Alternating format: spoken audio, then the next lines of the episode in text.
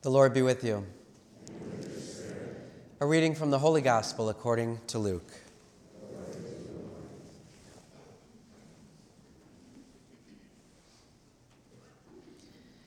The angel Gabriel was sent from God to a town of Galilee called Nazareth to a virgin betrothed to a man named Joseph of the house of David, and the virgin's name was Mary. And coming to her, he said, Hail, full of grace, the Lord is with you. But she was greatly troubled at what was said and pondered what sort of greeting this might be. Then the angel said to her, Do not be afraid, Mary, for you have found favor with God. Behold, you will conceive in your womb and bear a son, and you shall name him Jesus. He will be great and will be called the Son of the Most High.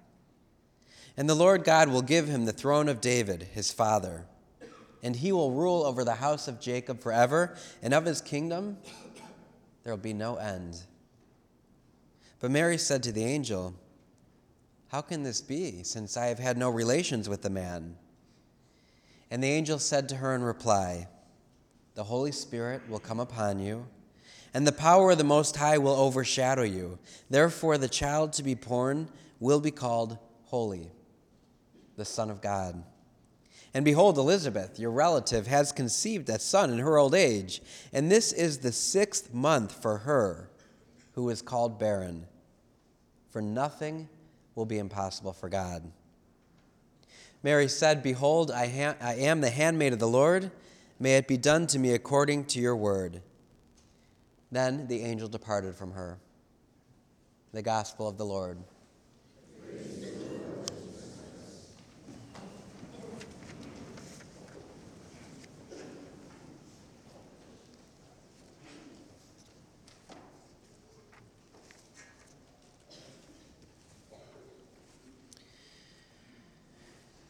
Well, over the years, I've found that any project that I get involved in, anything that I uh, remodel or build or help to create, I have found um, what I call the rule of thirds. And that any project that we undertake usually takes three times what we estimate it's going to take, and it costs three times the amount of money that we think it's going to take it just seems to be that way. I, find that I way underestimate um, the amount of time and effort it takes to do something. And I'm always blown away by how, how long and how expensive it is to build or to create something. And uh, we hear about this in the first reading from the book of Samuel. So, King David, um, he had finally reached this place in his kingdom where God had given him a time of peace. So, all of his enemies were at bay. He didn't have to do any fighting anymore. It was like there was finally peace in his kingdom. And he kind of came to this epiphany. You know, he came to this realization of here I am living in a house of cedar while the ark of God dwells in a tent. So David realized he was living in this palace, you know, this beautiful cedar palace, and, and the ark of the covenant, the ark of God, was, was still in a tent. And so he has this epiphany, right? He tells uh, Nathan the prophet, he says, Go and talk to God because I got this great idea. I'm going to build him uh, a, a, rightful dwelling place. And so Nathan the prophet goes to, to talk to God, and um, God comes to him that night and speaks to Nathan and says to him, and it's, it's, it's only as God could say, is it wonderfully uh, hilarious and profound, but he says, Go tell my servant David, thus says the Lord. Should you build me a house to dwell in? It was I who took you from the pasture and from the care of the flock to be the commander of my people Israel. I have been with you wherever you went. I have destroyed your enemies before you, and I will make you famous like the great ones of the earth. And I will fix a place for my people Israel.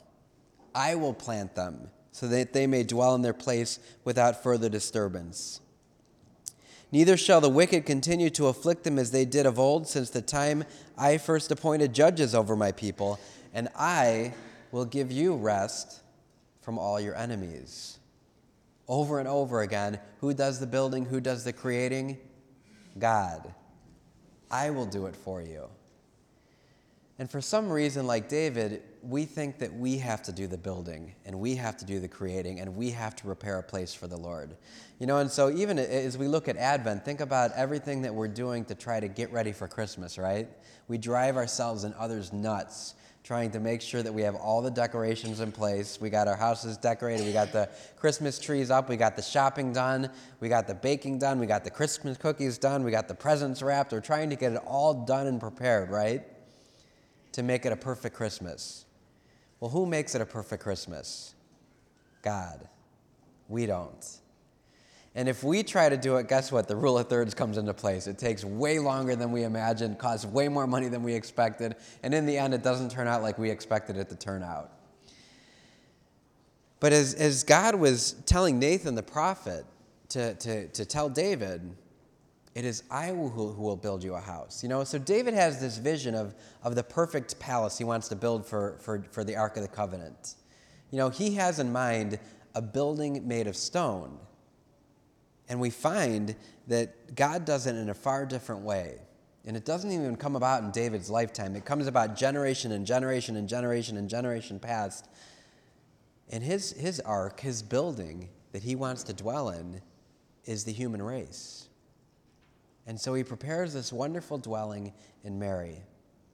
Mary becomes the perfect Ark of the Covenant. You know, she becomes the perfect dwelling place where Jesus will be born. And we hear this in the angel Gabriel. You know, and Mary is confused. She doesn't understand how this could possibly happen. And Elizabeth is confused in her old age. She doesn't understand how God can possibly do this. But it's in the human race that God wants to dwell. And so now, 2,000 years later, God is continuing to build and to form and to shape. And guess where he wants to be born this Christmas? In you. You are his building. You are the ark that he wants to be born in. It is in you that he wants Christ to appear to others this Christmas. He wants to be born in you. But the truth is, we can't make that happen. All we can do is allow him to work with us and say, as Mary did, Behold, I am the handmaid of the Lord let it be done to me according to your will. I often find that when I'm doing projects or building things or working on things and I start doing it and stop letting God do it, it starts to turn out far different than I, than I think God wants it to or than I imagined it should. And God knows this about us, you know. I, have a, a, spiritual director of mine actually was the, the spiritual director for Mother Teresa. And um, Mother Teresa, he would often say to her, Mother, what can I, what can I, how can I pray for you? And Mother Teresa would just say to him, Pray that I stay out of God's way. Pray that I let the Holy Spirit work. That was her prayer to stay out of God's way. Because usually when we start to get in the way, we just kind of sabotage God's plans. You know, we mess things up. And so that's why we're offered the, the wonderful sacrament of confession. And so today, after, every, or after the noon Mass, we are going to have communal penance, and you're all offered the opportunity to come to God and let Him redeem and restore you. You know, to, to let Him continue to shape you into the beautiful ark where He wants to, to, to bring Christ this Christmas. And so I just invite you, if you've been away or if, if you have family members that have been away, just give them a gentle nudge. Invite them to the communal penance, penance service today, and it could be a time to let God truly shape you and mold you. What I'd like to do now, just knowing that we all are in need of God's healing and of God's creation in our lives, is actually a healing prayer. And uh, I invite the men first. I'd like all the men and boys in the parish to please stand for a moment.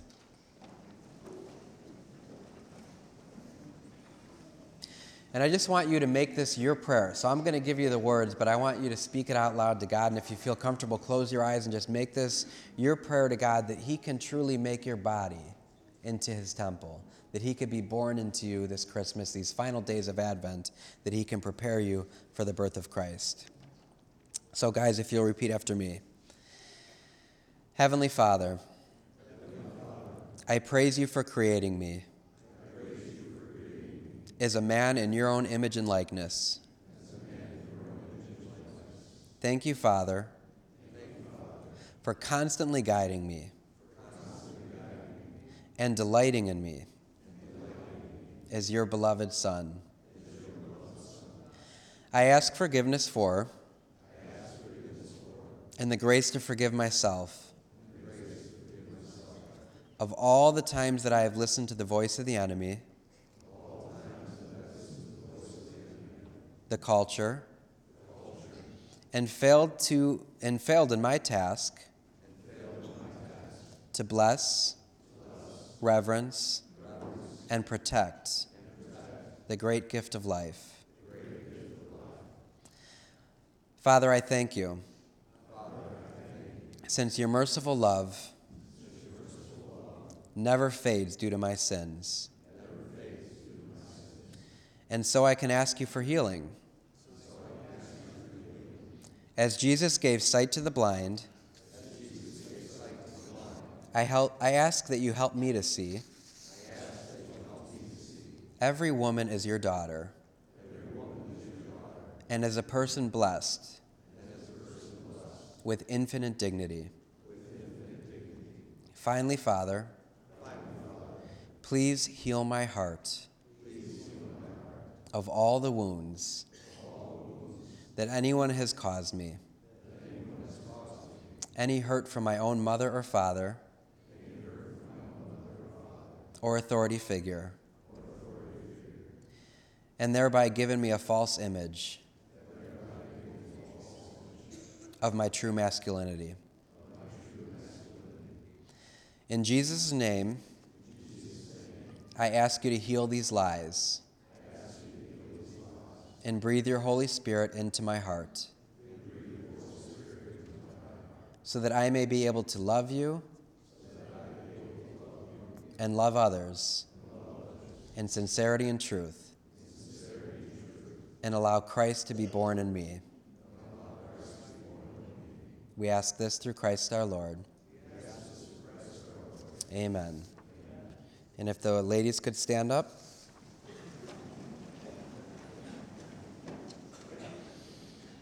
And again, I just want you to make this your own prayer so you can close your eyes and I'll give you the words, but I want you to speak them to the Father. Heavenly Father, I thank you and praise you for creating me in your own divine image and likeness. You have chosen to give me life and formed me as a woman. Thank you for the gift of my femininity. A gift that speaks of welcoming the gift of another, of conceiving life and bringing forth life and sustaining it. Help me to always nurture life. I ask forgiveness for and the grace to forgive myself of all the ways I have looked to culture or listened to Satan to give meaning to my life or tell me where my value lies. I ask you for the grace to forgive anyone who has harmed me. For my mother or father, or anyone who has ever taken advantage of or abused me. I reaffirm my belief that my beauty is in your eyes and you reveal that I am fearfully and wonderfully made. Please, loving Father, help me to accept this dignity, to forever live as your blessed and special daughter. I make this prayer through the most gracious encourager, our Blessed Mother Mary and in union with the true man, Jesus Christ. Amen. And you can be seated.